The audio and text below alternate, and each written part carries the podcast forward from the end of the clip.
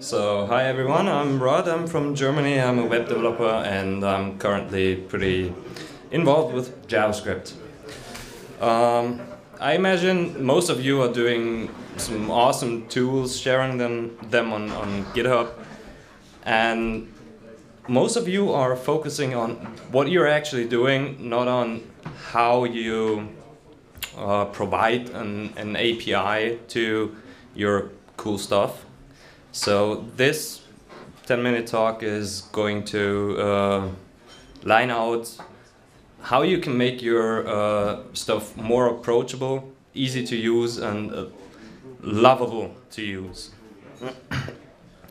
so the first, the first thing about uh, APIs is make them simple. But simple doesn't really mean easy. It, it means being consistent, being predictable. It's if you have uh, functions that do similar things, well, make them have similar function uh, signatures. Like this, this looks like PHP. It's like switching around argument order and stuff. Don't do that. Don't. PHP. By the way, I'm a uh, PHP developer too, so. But no, don't don't do it. Uh, being simple is making your code obvious. This is uh, the function signature of a native function, uh, one of the new uh, event in a, in a mouse event uh, functions. Does anybody know what that one at the lower left means? We fixed no. that that one. So, nobody, ever.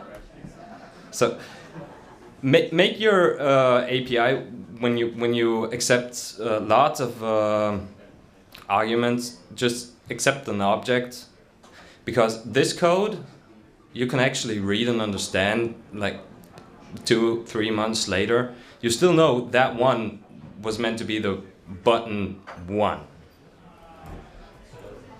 What? Oh, that wasn't good. Sorry for that. Okay.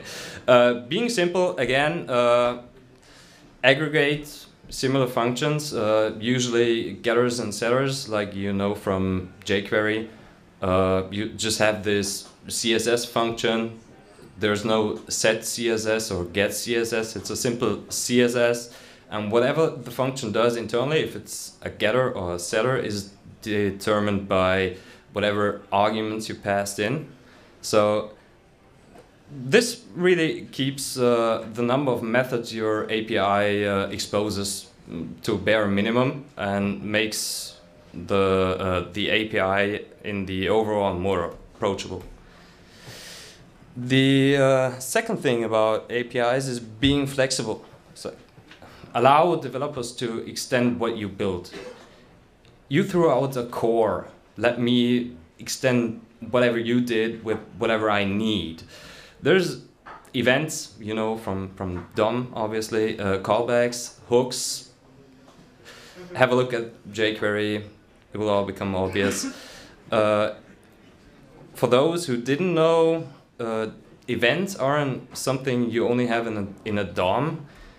jQuery uh, provides this uh, event infrastructure you can actually build right into your uh, code to uh, well, provide an, an, an, API for uh, event handling that is very much the same as everyone is used from regular DOM handling, like click events and stuff. And whenever you, you build an API, this is the most important thing actually, make it a robust thing. Uh, think about what you're doing. Are you, is your API clever enough? Or is it even too clever? Being clever enough is uh, actually quite simple. Just test the data that is passed in. If, if you're getting data that you can't handle, just fail with an error. Please, just tell me I did something wrong because do you know what that does? This is actually running through. This uh, assigns uh, a click event with no handler function. So when this click event actually happens, you get a stack trace which doesn't tell you squat. It's some line in, in jQuery, you have no idea what's going on. This stuff is very, very hard to debug. So would jQuery at this point tell me, hey, dude, I, this is an empty object, I don't know what to do with that, go home. I would not have spent like three hours debugging that single line. It happens to everyone. And don't be too clever either. This is jQuery again, has this neat toggle function. You see, uh, it accepts either a duration, which is an integer, or a, a string. Um, basically, uh, how long this hide or show press process uh, should take.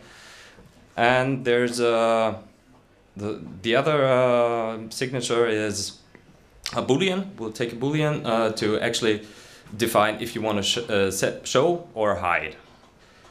But this is hard to debug too because in, in JavaScript uh, you have these uh, truthy values, falsy values. One is evaluated to a true. Uh, a zero is a falsy.